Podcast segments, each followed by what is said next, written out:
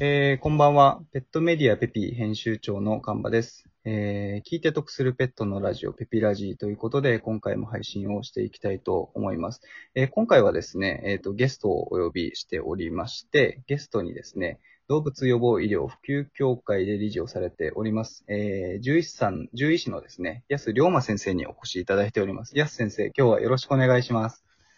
はい、こんばんは。よろしくお願いいたします。えー、飼い主様が知ることで、行動することで防ぐことができるペットの病気や怪我がありますという、えーメッセージを様々な情報とともにお伝えさせていただいております。獣医師の安龍馬と申します。よろしくお願いいたします。よろしくお願いします。なのでですね、今回はですね、今回からまあ、何回か回数を分けてですね、動物の予防医療という分野についてお伺いしていきたいなと思うんですけども、ちょ,、はいちょっとまず最初はですね、そもそも予防医療ってどういうことなのかっていうのを改めてですね、教えていただきたいなと思うんですけども、よろしいでしょはい。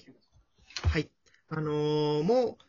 えー皆様が一緒に暮らしているワンちゃんや猫ちゃんといった存在は、えーもう本当に寝食を共にするような大切なパートナーという存在になってきています。うんで、30年前は犬のじ平均寿命は7.5歳。えー猫においては外猫5歳、家猫10歳と言われてきたところがありますが、う。現在は犬においては14歳ぐらい、猫ちゃんにしたら15歳ぐらいといったところまで平均寿命が伸びている背景がございまして、それはやっぱり生活環境とか、お食事のこととか、医療の進歩など、いろいろなことが改善されて平均寿命が伸びてきてはいます。ほとんど倍になってるってことですね。平均そうですね。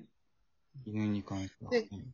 でえっと、寿命が倍になった分、やっぱりペットの高齢化の問題というのは様々なものがございまして、それは人と同じように、えーどうしても年齢を重ねてきて、重ねることによって、各臓器の機能が低下してしまったりだとかっていったところで、ペットの病気っていうことも多様化してきました。はいはいはいはい。ありがとうございます。なるほど。で、まあ、高齢な子が多いっていうのは結構最近言われてるんですけども、はい。なんか実際何歳から高齢なのかって、なんか曖昧だったりするんですか？ちゃんと決まってたりするんですか？そうですね。あの、定義として何歳から、えー高齢動物ですとかシニアっていったところはないんですけれども、はい。私としては、およそ平均寿命の70%から80%ぐらいを経過した動物っていったところが、まあ、シニアかなと捉えているところがあります。はいはい。なので、小型犬であれば、だいたい9歳ぐらいから、えー中型犬も9歳ぐらいから、大型犬であれば、えー7歳を過ぎたぐらいから、また、超大型犬と呼ばれるとっても大きい子は、場合によっては6歳ぐらいからシニアというふうに、えー呼んだりします。猫ちゃんは、えー寿命のところで言うと、だいたい15歳の7、8割といったところですと、はいだいたい8歳から10歳ぐらいのところが、シニア猫ちゃんといったところになる、えーというふうに考えております。なるほど。ということは逆に言うと、まあ、高齢の時間、高齢の年齢っていうのは、全部の寿命の中の大体20%から30%ぐらい、3割そうですね。高齢で過ごすことになると。そうですね。うんなので、あのー人の人生が80歳だとすると、やっぱり、えー65歳ぐらいから、まあ、高齢のところに入り始めるような、なるほど。かなとは思いますね、確かに確かに。はあ、はあはあはあ、ありがとうございます。ってなると、まあ、ど、何歳から高齢かっていうのは、大体わかるんですけど、となるとやっぱり飼い主さんにとって、すごく、なんていうんですかね、けん、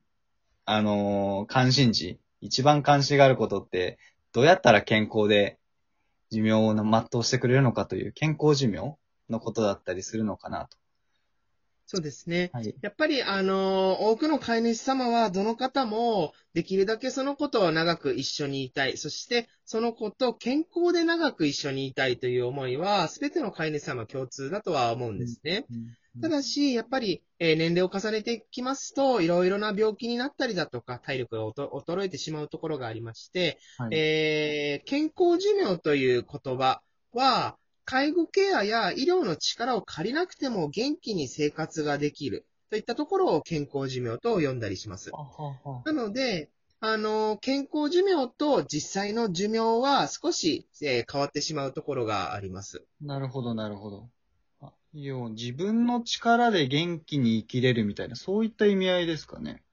そうですね。もちろん、ワンちゃん、猫ちゃんといったところは、飼い主様の、あのー日々の、えーケアだったりっていうのは必須ではあるんですけれども、うんこういった介護、寝たきりじゃないとか、はい。あとは、えっと、何か医療的な、えー補助ですよね。うんそういったものがなくても元気に生活ができるといったところを健康寿命と捉えていただけたらとは思いますなので、やっぱり多くの飼い主様が、えーご家族のワンちゃん、猫ちゃんの寿命っていうものを健康寿命とほぼ同じぐらいの年齢にしてあげたいといったところは、すべての飼い主様の願いじゃないかなとは思っておりそうま。ですすね。そうですね。どうやったらできるんですかねちょっと、話が聞きたいです。そうですね。はい。で、あのーやっぱり寿命を伸ばす方法とか、健康でいられる方法っていうのは、まあ様々な情報があったりするんですけれども、はい人と同じように、これですと言い切れるものはなかなかなかったりすることがあるので、うんえーそういう観点から申し上げますと、この予防といったものがとても大切なキーワードになってきます。はい。はい。はい。要望ですね。はい。なので、この予防という言葉なんですけれども、実は少し細かく分けて段階がございまして、はい。0時予防、1時予防、2時予防、3時予防といったところで、0から3までの数字がついているんですね。予防にも種類があるんですね。はい。予防にも種類がありまして、はい実際にそれは何かというふうなところを順番でお話しさせていただきますと、はい。えーゼロ時予防というのは、その子、えーワンちゃん、猫ちゃん、犬種、猫ちゃんの種類によって、自分の体質を知って取り組む健康づくりのことをゼロ時予防と言ったりします。はい。はい。つまはい、り、えー種類によってかかりやすい病気、または、うんえー骨格的なものだったりとか、遺伝な、遺伝的な要因でかかりやすい病気が、ワンちゃん、猫ちゃんにもそれぞれあります。ああ、なるほど。例えばうん、えーダックスフンドさんであれば、やっぱり椎間板ヘルニアという腰の神経の疾患にかかりやすかったりだとか、あとはキャバリアさんであればお耳が垂れてるので、どうしてもお耳が蒸れて外耳炎になりやすかったりだとか、うんえー猫ちゃんも種類によっては、えー心臓病にかかりやすかったりだといった風に、うんえー種類によってかかりやすい疾患があります。これは、あの、犬種図鑑であったりだとか、猫ちゃんの本のところに、えーもし、その子が何か種類がある子であれば、こういった病気に注意しましょうねというものは書いてあります。なるほど、なるほど。犬種によって特徴があるっていうのがゼロ時予防。なるほど。そうですね。はい。なので、年齢を重ねてきて、えーうちの、この、うちの子のこの種類っていうのは、そういった病気にかかりやすいといったところはしっかり覚えていただきたいのは、もしかしたらその疾患の初期症状を、えー今、えーわかりにくいけれども出していることっていうのがあったりするので、えーうちの子がかかりやすい病気を知っておくというのはとても大切なキーワードです。はあ、ありがとうございます。なるほど、なるほど。かなり。そして次にある一時予防というものは、病気にならないように気をつけるといったものが一時予防になります。うん、うん。具体的には、太りすぎないように、あの、適切な量のお食事をあげたりだとか、適度に運動をさせてあげる。はいま。たは、あのー流行している感染症にかからないように、うんえーワクチン、混合ワクチンなどの接種、予防接種をしてあげたりだとか、あとは、あの、毎日の口腔ケアといったところで歯磨きをしてあげたりだとか、あとは紐、ブラッシングとかシャンプーをしてあげたりだとか、あとはお家の中、お留守番とかでストレスがたまらないように、お家の中で、ね、キャットタワーをつけてあげたりだとか、えーおもちゃの中にご飯を詰めてあげて、えー時間をうまく、えー遊ばせてあげるとかいったところもストレスケアに。なるほど、なこれるらすべては一時予防の病気にならないように。気をつけるといったところになりますね。さんが日常化できるようなことが含まれているようなイメージですかね。